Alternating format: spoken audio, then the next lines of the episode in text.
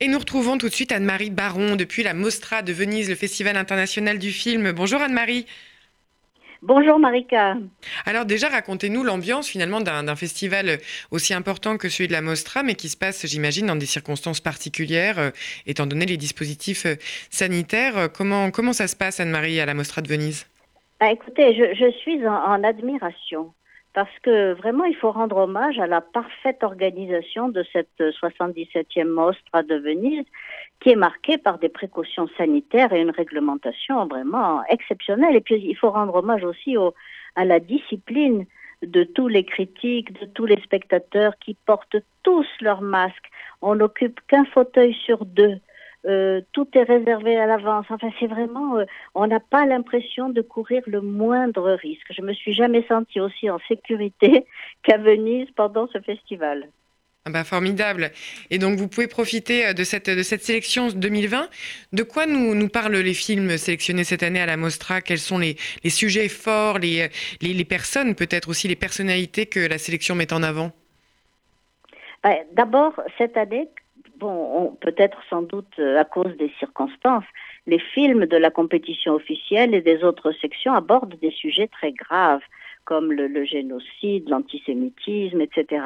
Et cette fois, alors ça, la bonne nouvelle, hein, c'est que beaucoup d'entre eux sont réalisés par des femmes et ont pour protagonistes des personnages féminins.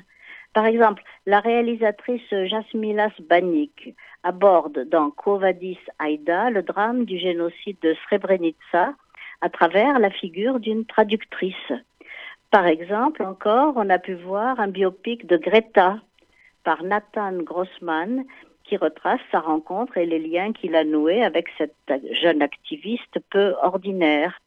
Euh, il y a une comédienne aussi qui fait beaucoup parler d'elle, c'est la comédienne américaine Vanessa Kirby, qui est à l'affiche de deux films américains, celui de Cornel Mundruxo, Pieces of a Woman, qui nous fait vivre le deuil difficile d'une femme qui perd son bébé au cours de l'accouchement et doit faire un procès à la sage-femme que sa mère juge responsable. Il faut dire que la mère, interprétée par l'excellente Hélène Burstyn, elle est née dans les pires conditions en camp de concentration et a évidemment du mal à comprendre la mort d'un bébé entouré de tout le confort moderne.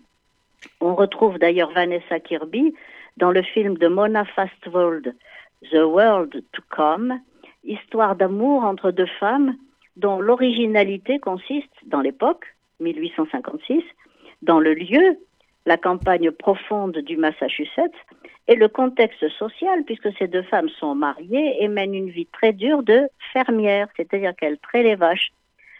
Mais à mon avis, le meilleur film féminin à ce jour est certainement Miss Marx de Susanna Nicchiarelli, qui raconte la vie peu connue de la troisième fille de Karl Marx. Eleanor Marx a participé à l'œuvre de son père et milité activement à la fois contre le capital et contre la double morale qui a fait des femmes les servantes des hommes, y compris de son propre père. Doublement militante, cette femme extraordinaire est interprétée par une comédienne remarquable, Romola Garay, dont on va vraiment entendre parler. Ah oui, ben ça, fait envie, euh, Anne-Marie, j'ai hâte. Quels sont les autres films peut-être qui vont nous parler directement, nous concerner en, plus, en particulier, que vous avez, pu, euh, vous avez pu voir passer à la Mostra de Venise? Bon, alors, il y a énormément de films, vous imaginez, mais parmi ceux qui ont retenu mon attention, je peux citer le film palestinien Gaza mon amour des frères arabes et Tarzan Nasser, qui est une comédie, curieusement, une comédie très touchante sur un vieil homme qui est amoureux de sa belle voisine. Donc euh, une espèce de petit conte euh, comme ça euh, de, comédie amoureuse. un film beaucoup moins drôle, un film anglais de, de Luc Holland, Final Account, qui rassemble les interviews menées par ce cinéaste britannique auprès de la dernière génération vivante d'Allemands à avoir participé au Troisième Reich. Alors il y a des jeunes membres des SS, de la Wehrmacht, des gardes des camps de concentration, et des témoins silencieux.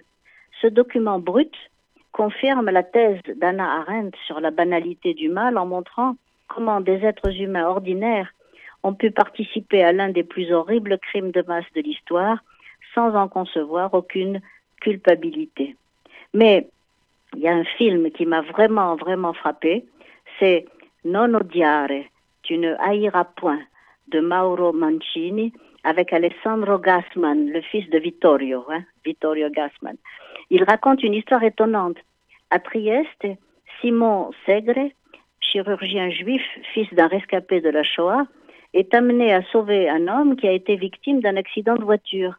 Mais quand il découvre une croix gammée tatouée sur sa poitrine, il l'abandonne à son sort et quand les secours arrivent, il est trop tard. Mais les jours suivants, il est torturé, lui, par une grande culpabilité qui est le vrai sujet du film. Donc vous voyez la variété et l'intérêt des films présentés en cette 77e Mostra de Venise, qui a encore une semaine devant elle. Eh bien, donc, je continue à la suivre pour vous. Hein. Ah, merci Anne-Marie. Nous la suivrons donc à, vos côtés, cette Mostra de Venise, et donc euh, avec tous ces films qui, euh, qui, euh, que vous nous avez présentés et qui, déjà jusqu'ici, nous intriguent. Merci Anne-Marie Baron, donc depuis, depuis Venise.